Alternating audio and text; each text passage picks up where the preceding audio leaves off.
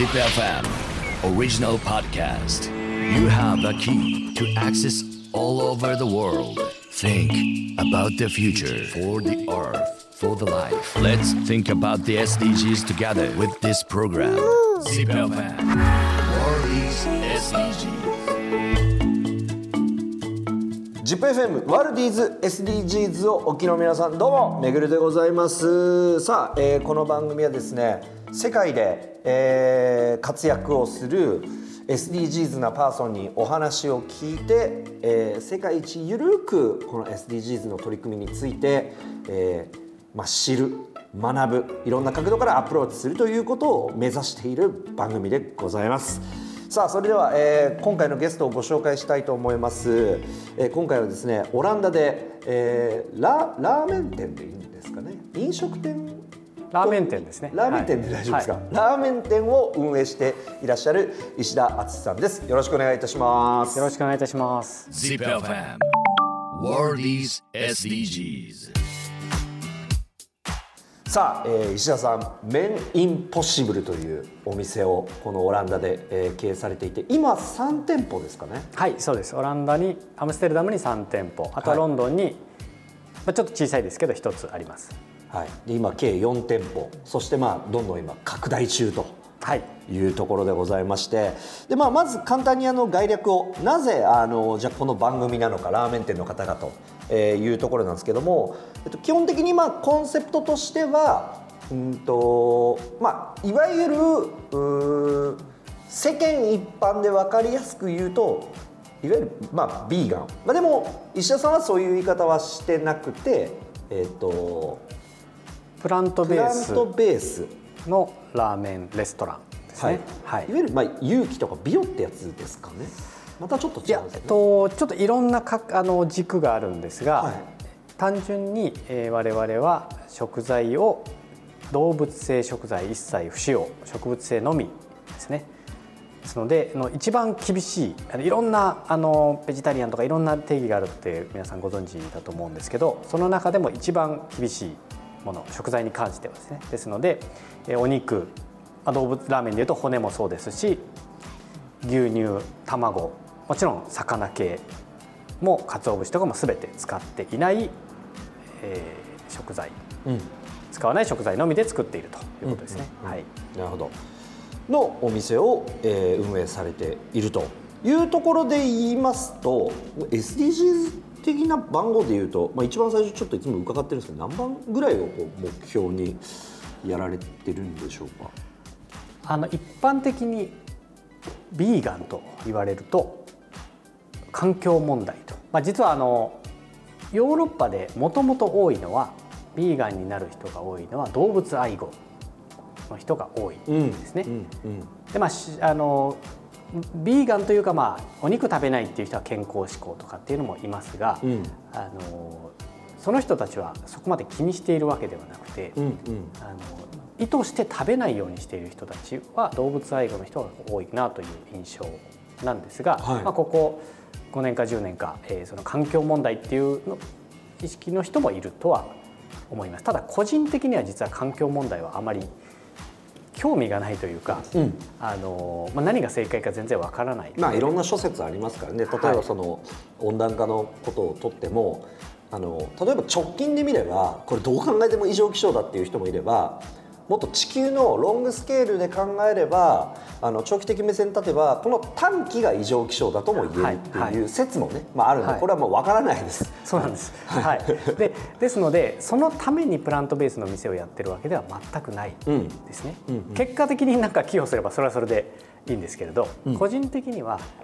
未来の地球よりも今この瞬間に食べ物がなくて困ってる人あーじゃあもう2番の飢餓をゼロにとか。うんがたくさんいる一方で我々は捨てな捨てるぐらいお腹いっぱい食べられると、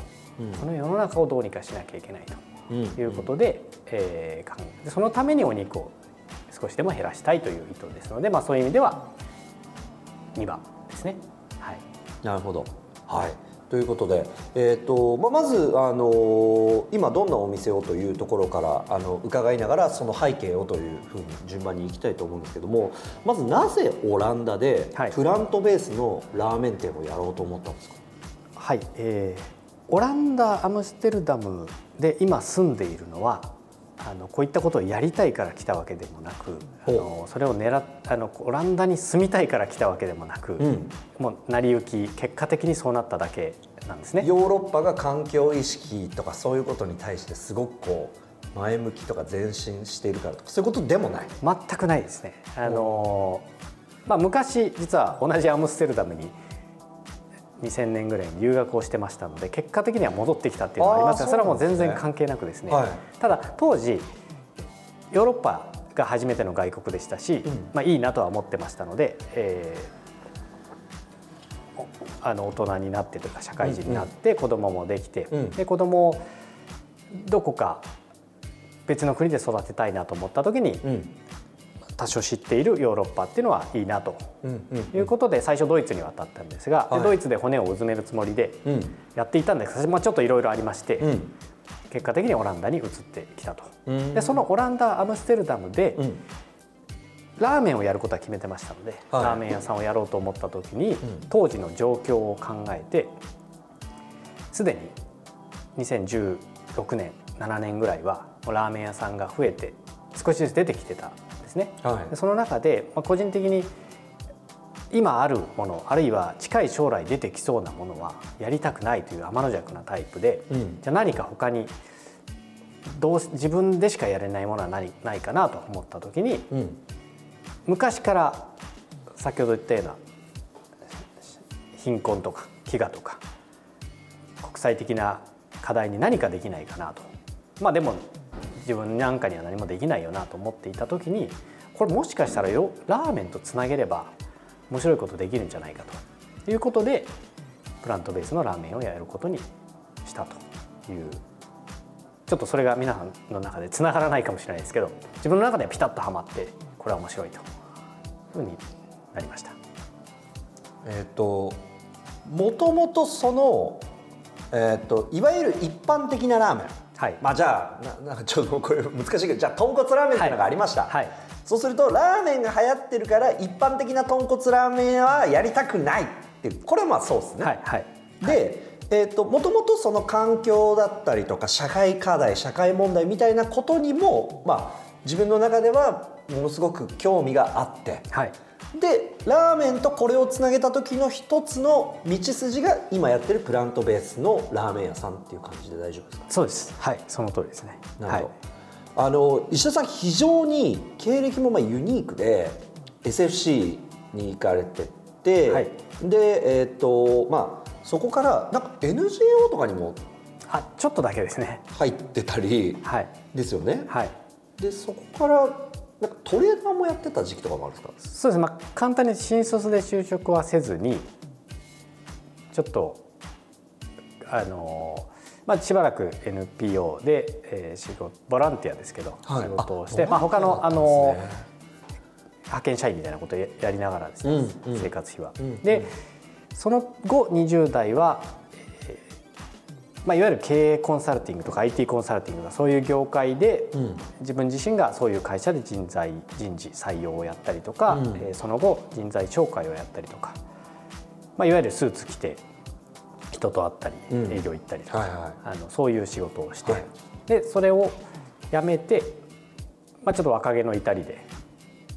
あの自由にパソコン1台でお金稼ぎながらあの旅をしたいなぐらいにただお金稼ぐっていうのも実はあの、まあ、20代はとにかくお金を稼ぐ短期的に稼ぐもしくは稼げるようになろうと思っていたんですね。でそれは、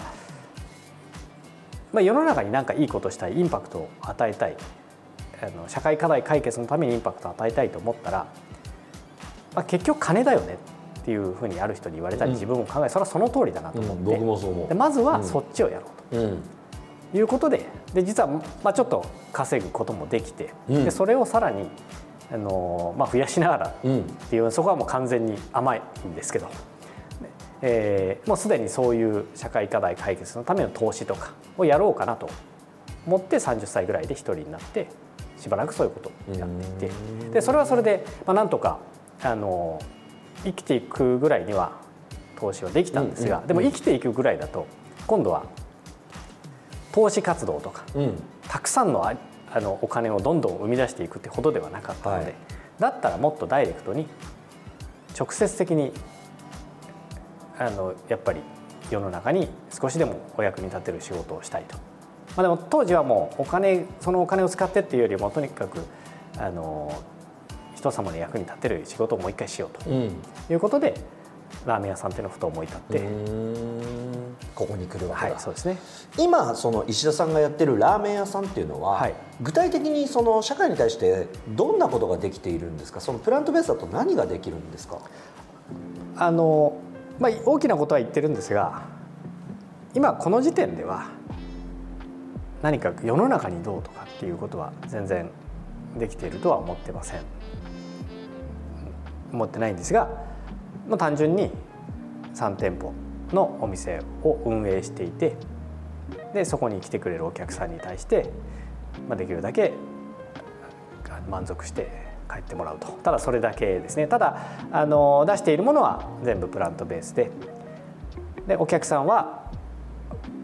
まあ、統計は取ってないんですがいわゆるビーガンの人っていうのはもうちょっとわからないですけど2割とかあの全然いないんですね。で要は単なる美味しいラーメン屋と。8割はだから別にそういうことは関係なし動物性のものも全然食べる人たちが来る。そうですね。あのこっちって結構グラデーションがあってあの例えば我々のお店に来る2割の人がビーガンだとすると8割がじゃあもう肉大好きっていう人でもないんですね。あんまり食べないとか。あのなるべく食べないようにしている人とかちょっといろんな人が人がいる。まあ頻度もそれぞれでしょうね、ですね、ただ無理しても全く食べないわけではないという人がほとんど。ですね、うんま、あの絶対食べないっていう人はあまりいないんじゃないかなと、うんでただまあ6年前にオープンした時点では誰も知らない店でしたしあの宣伝とかは嫌いですのでもう一切あのそういうのはしなかったんですけどビーガンの人っていうのはコミュニティが狭いですしマイノリティですしそういう新しいお店ができたっていうとどんどん拡散するんですね。ん。その最初の3ヶ月ぐらいはビーガンの人がたくさん来てくれてその人たちだけでお客お店が成り立ったということはあったと思います。うん。なるほど。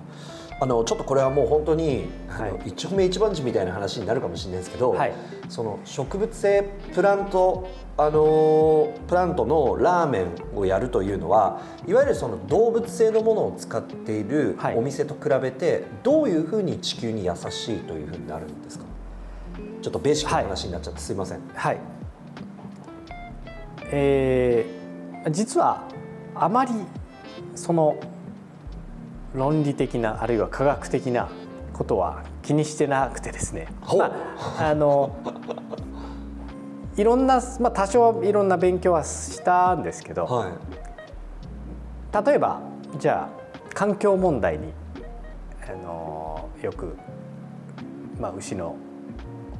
おならだかゲップだかが CO2 ですね。とかですね、はい。っていう話もありますし、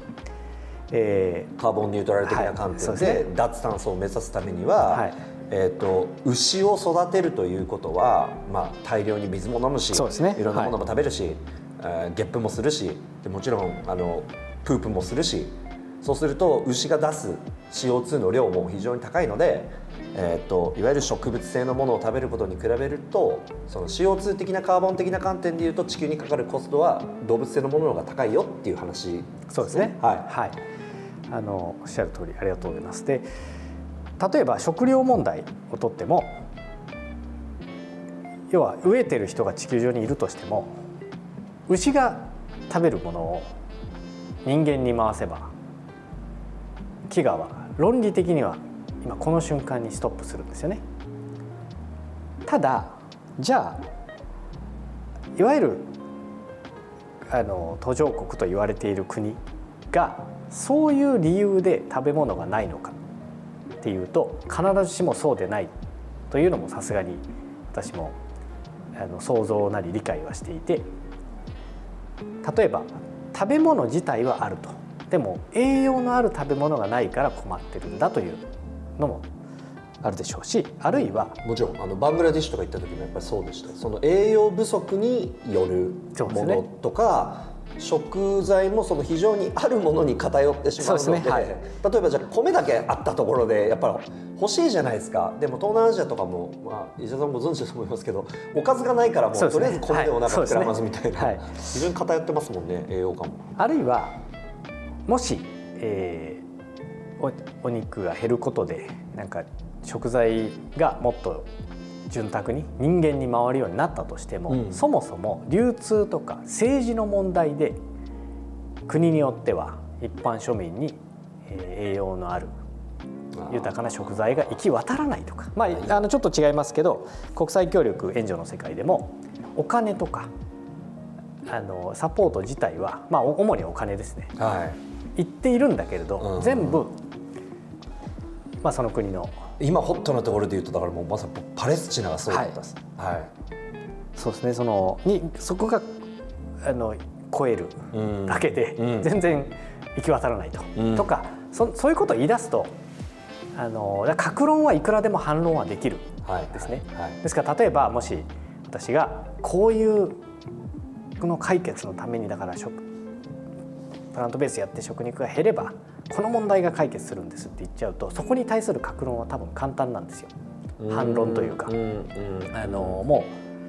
ういやでもそれはそうじゃないと。うん。お前のやってることが実現したとしても世の中変わんないとかっていくらでも言えてしまうんですよ、うん。ただ総じて言うと、うん。どう考えても世界で食べられる肉が減ることはいいことだとうん。いう確信があるので、うん。じゃあそのためにうん。何かできない、でまあ、ラーメンならできるんじゃないか。何ができるかっていうと世の中のまだまだ多いビーガンベジタリアンとかそういうお店って、まあ、私全然ベジタリアンじゃないのでお金払ってテンション上がっていくお店ってまああまりないですよね。楽しく美味しくワクワクして今日はお肉じゃないもの食べようってなかなかならないのが今の現実だと思うのでラーメンでうまくやればワクワク美味しくいい形でプラントベースのラーメンに一部は流れてお客さんがですねで結果として理論的にはお肉が減るということが実現できるんじゃないかと思ってそこにチャレンジをしたいということですね。楽しくないといけないってことですか？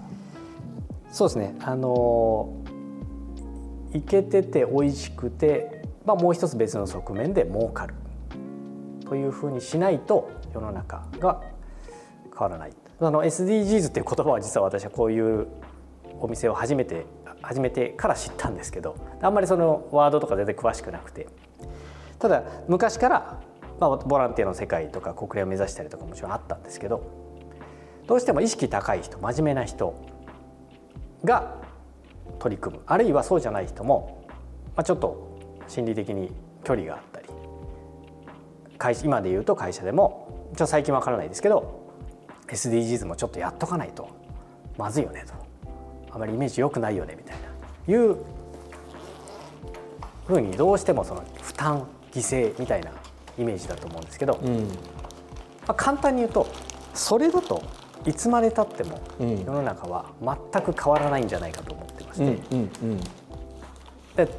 人間誰しも楽をしたい美味しいものを食べたいうん。少しでも安くしたい稼ぎたいとかっていうふうにどうしても行きます。ほとんどの成人君子以外はほとんどの人はそっち行きますんで、そこに切り込まないと変わんないんじゃないかっていうのがずっとあったんですね。でもちろんそこまでは誰でも思いつくんですけどじゃあ具体的にそんなことって可能なのか。多分ほとんどの方はそんな無理でしょと。SDGs で儲けるってむしろ怪しいんじゃないのみたいな。うんうんうん。でもたまたまですけど私が思いついて実際やってみたらプラントベースのラーメンに限ってはうん。プラントベースでやりながら、いわうんゆる豚骨鶏とか一般的なラーメンに比べて、まあ、簡単に言うとより儲けることができる。うんんですね。うん。まあ、現状我々が儲かってるかどうかは別として、はい。モデルとしては、モデルとしてはね。あのうん。儲けることができるんですね。まあ例えば仕入れ。はい。も豚骨のラーメン作るよりもその